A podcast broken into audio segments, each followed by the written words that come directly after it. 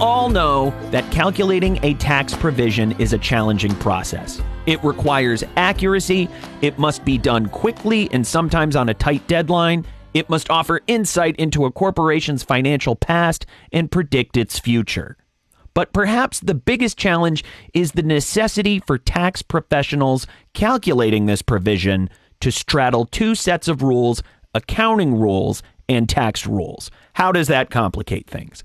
On today's episode, we talk to provision expert Howard Telson about the central reason why the tax provision calculation is so complex. And that's because of the major differences between accounting rules and tax law. Howard, welcome back to the Fiona Show Tax Provision. You have years of experience with the income tax provision. What makes this area of tax so interesting, yet so different from the other areas of tax? Thanks, Matt. It's great to be back. I think the point you made with regard to, you know, accounting versus tax law is really the most interesting part. You know, a provision at its core is really the intersection of where accounting and tax rules collide. And that's a lot of what we'll be talking about today. But when we think about a provision, the way the tax calculations are basically done is your starting point is accounting data. And then you look at the accounting data, you analyze the rules, you understand the rules, and then you try to make adjustments to the tax rules. So, in order to be an effective tax professional who works on tax provisions, you really need to understand both sets of rules, accounting and tax rules. And tax provisions, as opposed to tax returns, have this additional element in them as well, in that you're not just doing kind of calculations and coming up with numbers based on the tax rules. You also then need to take your results and put them into a financial statement, which is all based around accounting standards. So it's really where these accounting standards and tax rules collide and in a much bigger way than just kind of analyzing the data and going from accounting income to tax income. You're also taking that output of the tax provision and then actually putting it into a financial statement, which is based around accounting rules as well. So it's this kind of back and forth between straddling this line between accounting and tax and tax and accounting. And that's kind of what I find the most interesting. Before we dive too far into today's topic in that case, let's take a look at the big picture. For everyone who hasn't yet heard the Fiona Show Tax Provision Episode 1, which I highly recommend because it's a wonderful introduction to the subject. Howard, can you tell us what the income tax provision is and why it's so important for companies? Basically, a tax provision is a calculation of the collective impact of income tax on a company's financial statements. So, what exactly does that mean? So income tax shows up in a few areas on a company's financial statements. And when we're talking about financial statements in the US, that's a form 10K on an annual basis and a form 10Q on a quarterly basis. And foreign countries have similar requirements for financial statements. So where does income tax show up on a financial statement? The first place, which is kind of the most obvious, is income tax expense. And that's on a company's income statement. So an income statement, as we talked a little bit about in the last episode, is a collection of revenue and expenses, and ultimately you get to a net income, which is basically how profitable was a company during the year. If it's positive, the company was profitable. If it's negative, the company wasn't profitable. And obviously, you want that metric to be as high as possible. So, one item that directly impacts that metric is tax. So, a tax provision, the higher it is, the lower your earnings will be. And the lower it is, the higher your earnings will be. So, there's this kind of inverse relationship between tax and your income. So that's one place it shows up. Another place it shows up is on the balance sheet. As we mentioned last time, a balance sheet is basically a schedule that shows your assets, your liabilities, and your shareholders' equity. And the reason why it's called a balance sheet is because your assets need to equal your shareholders' equity and your liabilities. So the income tax provision sprouts up on the balance sheet in a couple different places. The most obvious is something called an income tax payable or receivable. And this is basically telling users of a financial statement if a company is over or underpaid from an income tax perspective. They'll calculate the provision that goes on the income statement, and that says how much tax expense they have for the year. And then they're going to look at how much tax they paid in, in estimated tax payments or overpayments from a previous period. And they're going to kind of compare those two things and say, okay, did I pay in too much or did I pay in too little? If I paid in too much, I'm actually in a receivable position and I should be due a refund from the government. If I paid in too little, I'm in a payable position and I owe money to the government in the future. That's one area of the balance sheet. And another area, which is a little bit trickier, is called deferred tax asset or liability. And this is kind of one of the key topics around tax versus accounting rules. But essentially, a deferred tax asset or liability is tracking the future tax benefit or expense that corresponds with a difference between an accounting and tax rule. We'll see how the accounting and tax rules differ in this episode, but certain differences will lead to these deferred tax assets and liabilities. And then the last place it kind of sprouts up in the financial statements is something called an effective tax rate. So this is in your footnotes to the financial statements, which is basically just more supplementary detail. You get to something called this effective tax rate, which really shows how efficient a company's tax operation is. So the lower the effective tax rate, generally the better. It shows that generally you're paying less tax expense compared to your accounting income. And usually what companies do is they compare this measure to their peers. So they'll look at, you know, competitors and other members of their peer group and see how they're doing up against them. And then they'll compare it to themselves. So they'll say, my effective tax rate was X this quarter or this year. What was it last year, last quarter? You know, did it go up? Did it go down? And why did it do that? Those are kind of the main things that come out of a tax provision.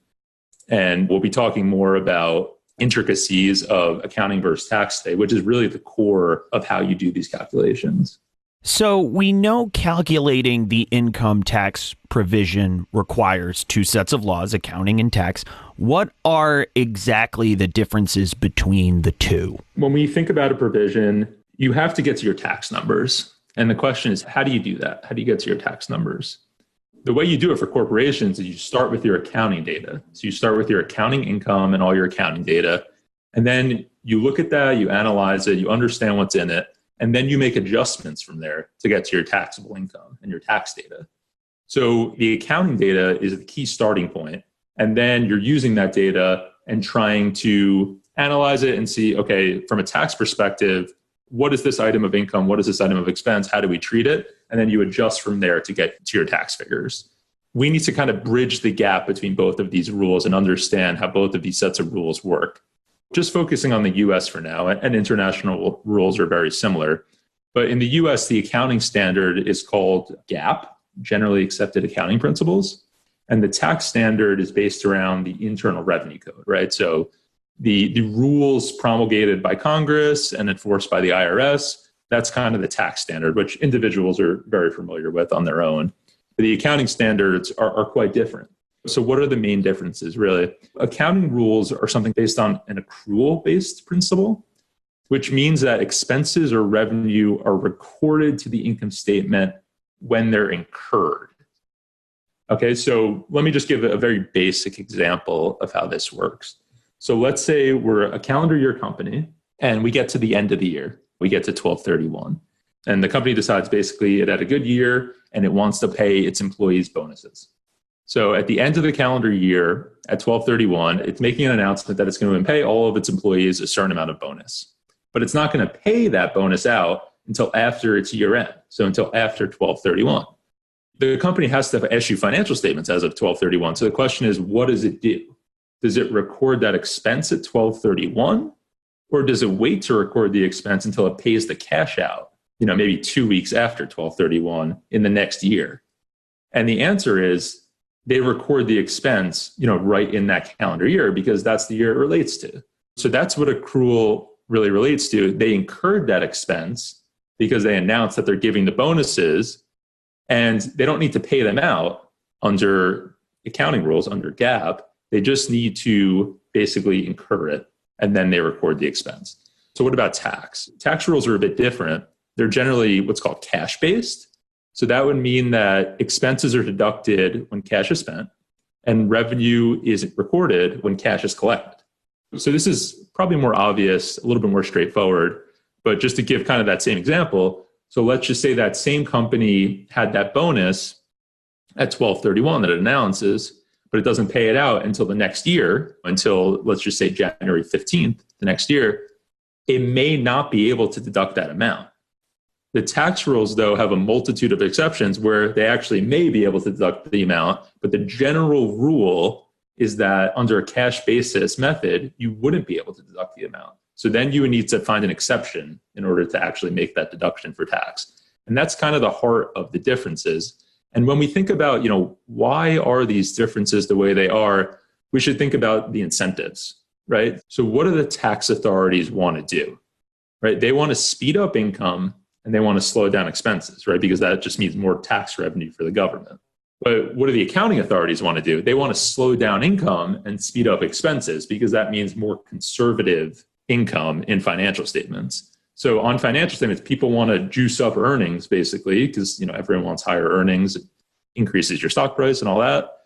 But on a tax return, everyone wants to slow down income and increase expenses and drive down that tax liability. So these kind of misaligned incentives is where it becomes pretty interesting between accounting and tax. A global pandemic, a grim economic forecast, feeling the squeeze, an R&D tax credit can help lower your burn. If you qualify, the IRS and some state governments will give you a tax credit equal to 10% of your company's spend on development activities. You can even take the credit against payroll taxes if you're in the red. All you have to do is claim it. So what's stopping you? If an expensive application process is turning you off, sorry, now you really have no excuse. CrossBorder Solutions AI-driven R&D tax credit software eliminates the need for pricey consultants and allows you to apply for R&D credits all over the world for one low fee. After all, why should you have to spend your whole R&D tax credit on getting your R&D tax credit? It's your money, keep more of it with CrossBorder Solutions, the global leader in AI-driven tax solutions. Request a demo today, visit xbs.ai slash RD. That's xbs.ai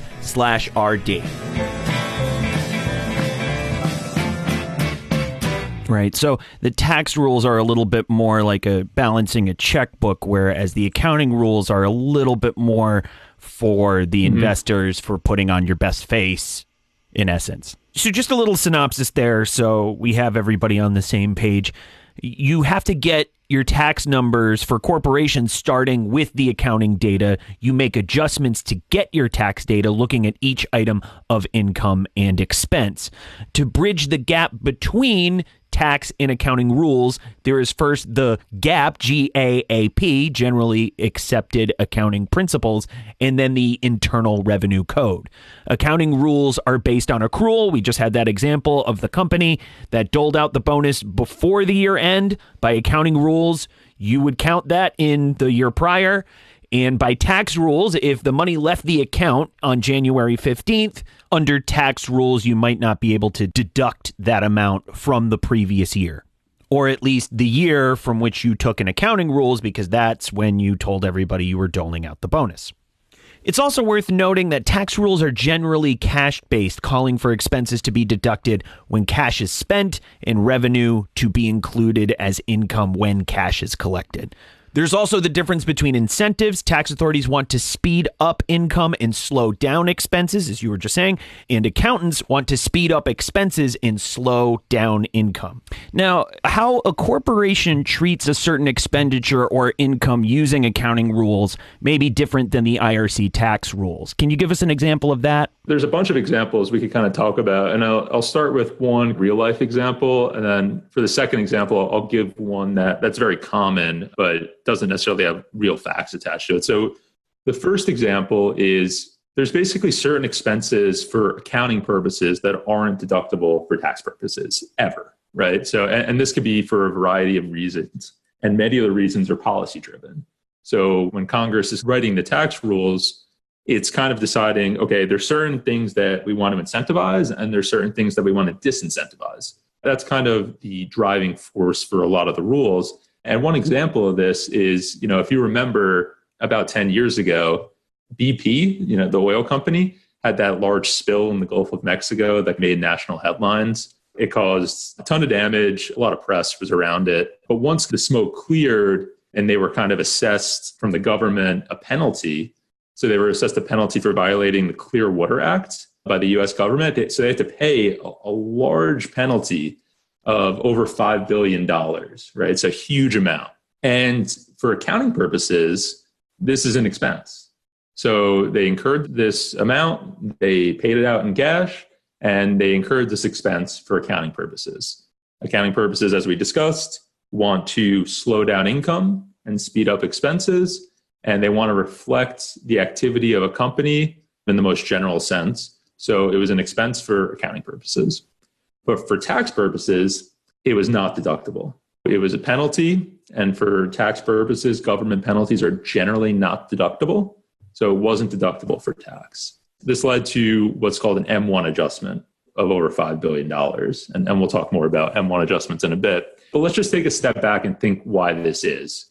Why would the government want to not allow BP to have a tax deduction for this type of penalty? The government's really saying that they don't want to promote this type of behavior, right? So, so BP obviously screwed up in a major, major way, and they violated this act and they shouldn't be rewarded from a tax perspective for violating this act. So they shouldn't receive a tax deduction. Therefore, the way the rules work is they don't get a tax deduction. So there's no tax benefit for this kind of violation of this penalty. So that's one example.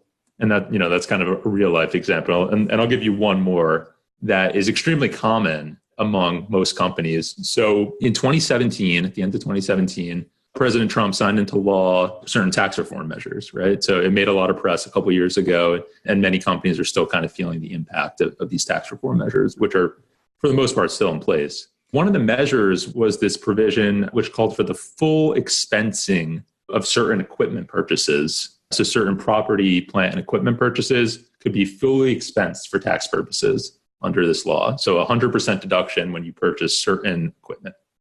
And this is very different for accounting purposes, which forces you to what's called depreciate or expense this equipment over a period of time, which is generally an asset's useful life.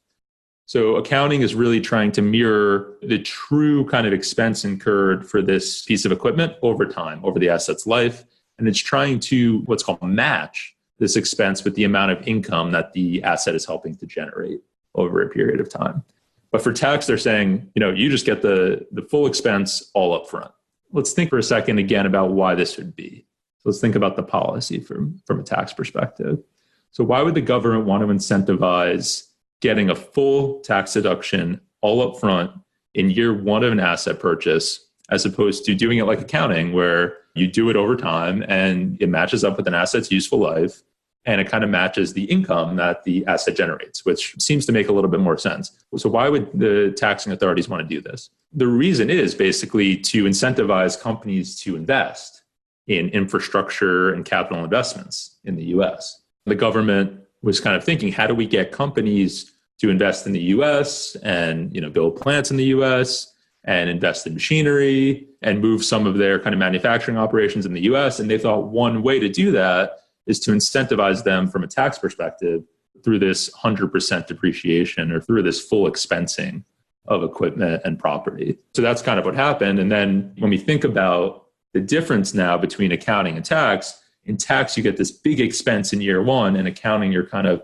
trickling the expense through maybe five or 10 years or more. And it leads to this difference between accounting and a tax over a large period of time. Let's circle back to how tax accountants go about bridging the gap between these two nearly opposite sets of rules. Where do the tax pros begin? Basically, you know, we talked a little bit before, but you have to start at the accounting rules. You have to understand the treatment, what goes into them, and then consider the tax rules. You have the accounting rules, you understand the treatment, you have the tax rules, you understand that treatment. And once you have the two treatments kind of down pat, then you look at the two, you compare the two, and then you have to adjust to get in between the two. And the way you adjust is through what's called an M1 adjustment or a book to tax adjustment. So, you know, it's kind of right in the name book as in accounting, and then tax obviously is in tax. You're looking at the two sets of rules. You're looking at how they treat each item, like, you know, we kind of just talked about in a couple examples. And you're saying, how do I bridge the gap between these two things? And the methodology for bridging the gap is this thing called an M1 adjustment or a book to tax adjustment. Hi, I'm Matthew DeMello, and you may know me as the host of the Fiona Show CrossBorder Solutions weekly transfer pricing podcast. And while I love to discuss transfer pricing, this podcast isn't the only place you can hear me doing it. CrossBorder Solutions recently relaunched Transfer Pricing University, a live webinar series where you can learn about modern day transfer pricing, everything from methodologies to comparables to preparing documentation to meet country specific regulations. Good stuff, I know. Chief Economist Mimi Song leads the sessions. I just ask the occasional obvious question. Since our program is NASBA certified, you can earn one CPE credit for joining each session. Pretty sweet. So, what are you waiting for? Join us for Transfer Pricing University Weekly. Classes are free, so now you really have no reason to miss it. Sign up at xbs.ai slash TPU. And Howard, you mentioned that there's a space between the two, or that you can land on a place between the two. I, am wondering what you mean by that because it can't be knowing your exact cash position, or else that would just mean following the tax rules. But it's also not projections because then you would just follow the accounting rules. Okay, so I think what will make this a little bit easier maybe is putting some numbers to, to what we're talking about here, right? So let's think about the depreciation example again. So let's say that during the course of a year, a company purchases a million dollars of machinery for its factory. Okay, so for accounting, the accounting rules generally, as I said, allow you to depreciate over a useful life. So let's just say, for this example's sake, that the useful life is 10 years. For accounting purposes, in year one, we could depreciate out of the million dollars of equipment purchased, we could depreciate one tenth of it. It's over a straight line basis, so it's the same amount every year for 10 years. So we could depreciate one tenth of it or $100,000. So within our financial statements, we'll have an expense for this piece of equipment in year one for accounting for $100,000. So that's accounting. Now let's think about tax. So for tax, as I mentioned, you could deduct 100% of this up front on day one, the day you purchase the property. So what will happen for tax is you could deduct $1 million in the first year. And then in years two through 10, you don't get any deduction. So what will happen is you will have a book to tax difference, right? Because for book, you have $100,000 of expense. And for tax, you have a million dollars of expense. So that's a difference between the two. You have a book to tax difference of $900,000 in the first year. So, what does this mean? When we think about the calculation of a provision, as we mentioned, you start at accounting income and work your way down to taxable income. That's really what a current provision is. And we'll talk a lot more about that in future episodes. But when we think about the current provision specifically, you're starting at accounting income and then you're working your way down to taxable income. So in your accounting income, you're going to have this $100,000 of expense for book purposes. But in your taxable income, you're going to have a million dollars of expense related to this depreciation. So, how do we bridge the gap between those two? We would have an M1 adjustment of $900,000 to bring that income, that book income, down to your tax income level. So, to bridge that gap between the accounting or the book rules and the tax rules, we have this M1 adjustment. And that goes right into your current provision. And if we think about future years now, so that's year one. So what would happen next year is the question. Because this year we have this kind of big benefit for tax purposes. We get the million dollars up front, but for books or accounting, we only had a hundred thousand. So what happens next year in year two? In year two, next year, for tax, we're done. We don't get any expense. We took it all up front in year one and we're done. We don't get any expense in year two through 10. But for accounting, we get that 100,000 every year. So in year two, now we have a 100,000 expense for accounting that we don't have for tax. So now when you're starting at your accounting income, you have that $100,000 of expense in there. And when you work your way down to that tax income, you're not going to be able to have that $100,000 in there. So you have to reverse it out. And then the question is, once again, well, how do you reverse it out? And the answer is through an M1 adjustment. So in the first year, you had a favorable M1 adjustment that brought your taxable income down of $900,000. And in the second year, you have an unfavorable M1 adjustment of $100,000 that brings your taxable income up. This is kind of the push and pull between the tax and accounting rules. And by the way, that kind of difference that is reversing over time, you know, we started with this big benefit for tax, and now every year we're kind of eating into it and having a little bit of an unfavorable adjustment each year, that's the impetus for the deferred tax assets and liabilities, which we'll talk about in much more detail in a later episode. And it's a bit confusing, but if we think about it, in this year one, we had this difference between book and tax that went one way. That tax was more of a deduction than book. And then in year two, it went the other way. Book had more of an expense than tax. So it starts to reverse. And over time, it's going to keep reversing and keep reversing until at the end of 10 years, the reversal is completely done. Every year, accounting is getting this 100,000 expense while tax has nothing for years two to years 10 until accounting ultimately gets to that million dollars of the equipment that it purchased until it ultimately expenses that million dollars. And then if you look at the 10 years in comparison in total for both accounting and tax, they each got a million dollars of expense. So it was equal. And the process of kind of tracking that difference year over year and the cumulative amount of that difference amounts to what goes into your deferred tax asset and liability. So, can you tell us what makes these laws challenging in terms of calculating your income tax provision now that we've kind of set the stage with M1 adjustments? I think there's a couple things to kind of talk about here. So, so first of all, you know, I kind of gave a couple examples of M1 adjustments, but there's basically two types of M1 mm-hmm. adjustments, and the treatment or the tracking of both types differs widely. So, the first type is what's called a temporary difference or a temporary M1 adjustment. And this kind of relates back to my example of depreciation, where you know we talked about how book and tax rules didn't mesh, weren't the same in year one, but they also weren't the same in years two through 10. And over the course of time, they do become the same. Ultimately, in our example, we got that million dollars of expense for both book and tax, but every year for that 10 year period, it differed.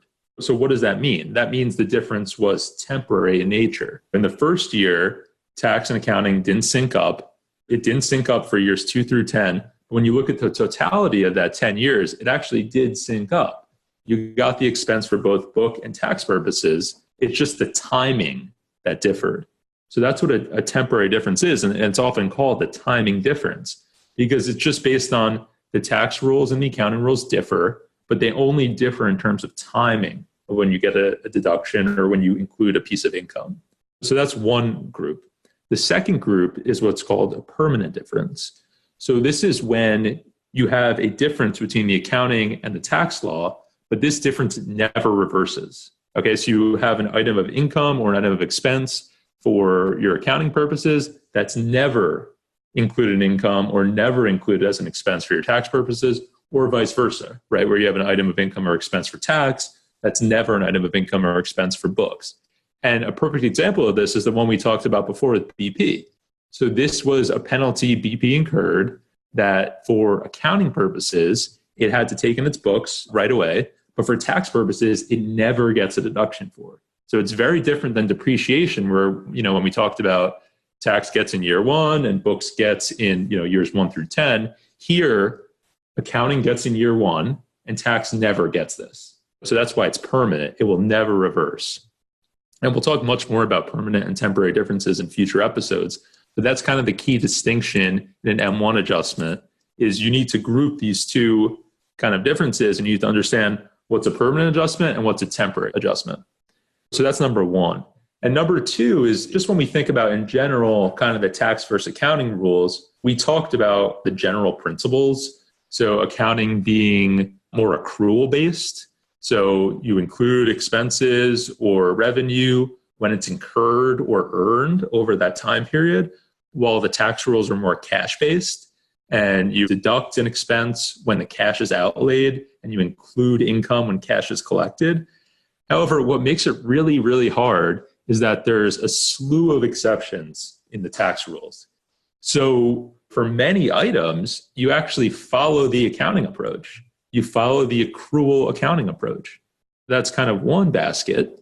And then for some items, you do a hybrid approach where it's kind of falls somewhere in between the accrual principles and the cash principles. And a, great example of that is the bonus expense that, that was mentioned before as well. So we talked about for accounting purposes, this bonus expense would be booked right away, even if you don't pay it in the year of the financial statements. But for tax, you may not be able to deduct it until the next year when it's paid.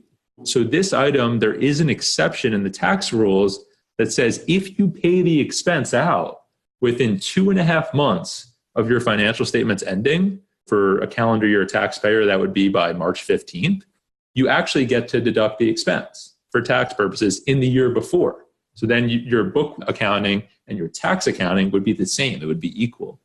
But in order to qualify for that, you also need to fulfill certain other qualifications as well. So it's not just as simple as did you pay or not. There's other rules like what was your bonus policy like and things like that. This kind of exceptional nature of this tax rules and the fact that you know there's the general rule, the general principle, and then the five exceptions that kind of go along with the general principle, this is what makes it so tough.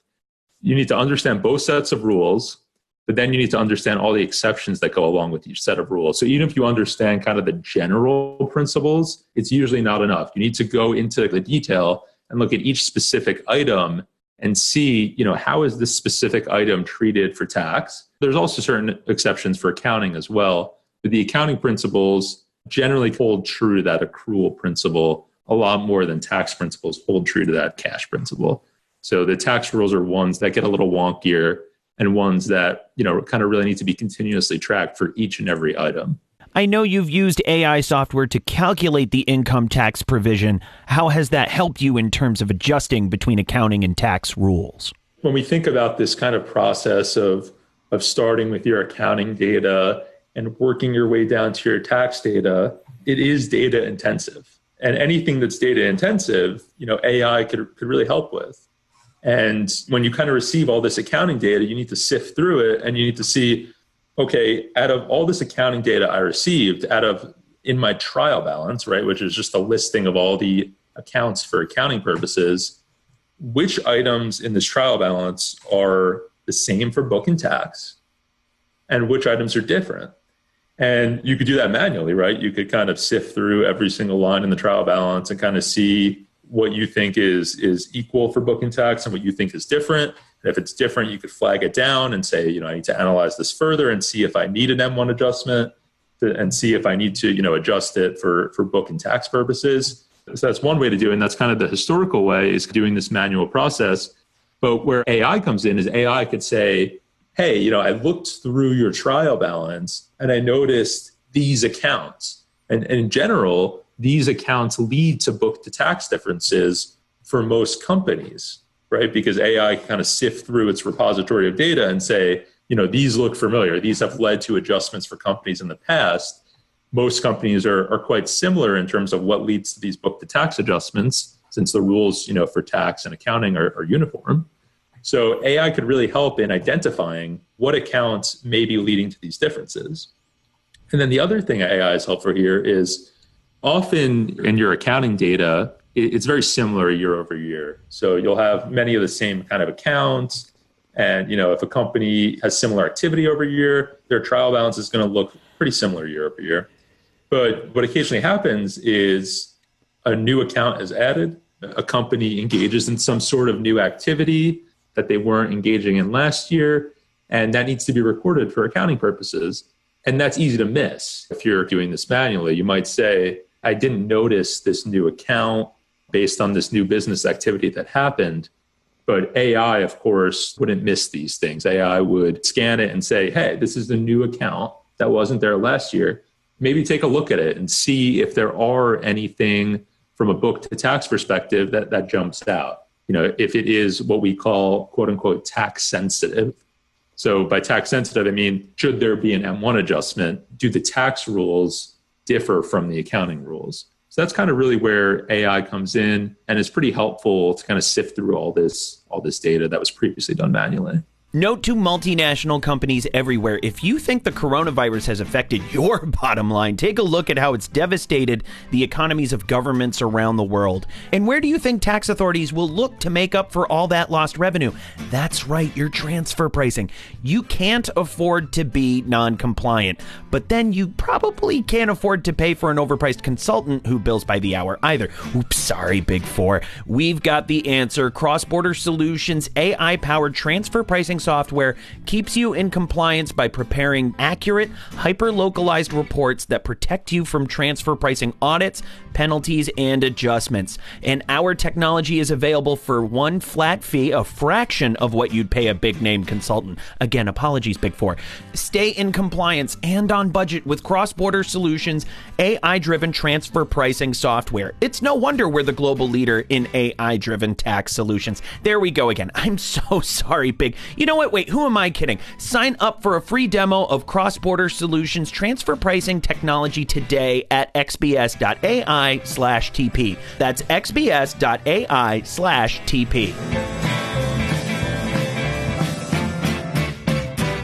And just to provide a brief summary of today's episode, I know we covered a lot of territory. The main reason calculating provision is so difficult is because of the differences between accounting and tax rules. They're different because they're designed with the opposite intent. Accounting treatments and tax treatment of the same item aren't always the same, as in the oil spill example we covered. There are two types of M1 adjustments permanent and temporary, and AI can save a major headache in making these adjustments and avoiding costly mistakes. On that note, we want to thank Howard. Howard, thank you so much for being with us today and for such an insightful discussion. Thanks, Matt. I appreciate it. And thank you to everyone at home for joining us. Don't forget to check out the entire suite of CrossBorder Solutions tax podcasts on Apple Podcasts and Spotify. This podcast was hosted by Matthew DeMello, edited and produced by Matthew DeMello and Andrew O'Donnell. Stephen Markow is our associate producer and writes our scripts. We'll catch everyone next week.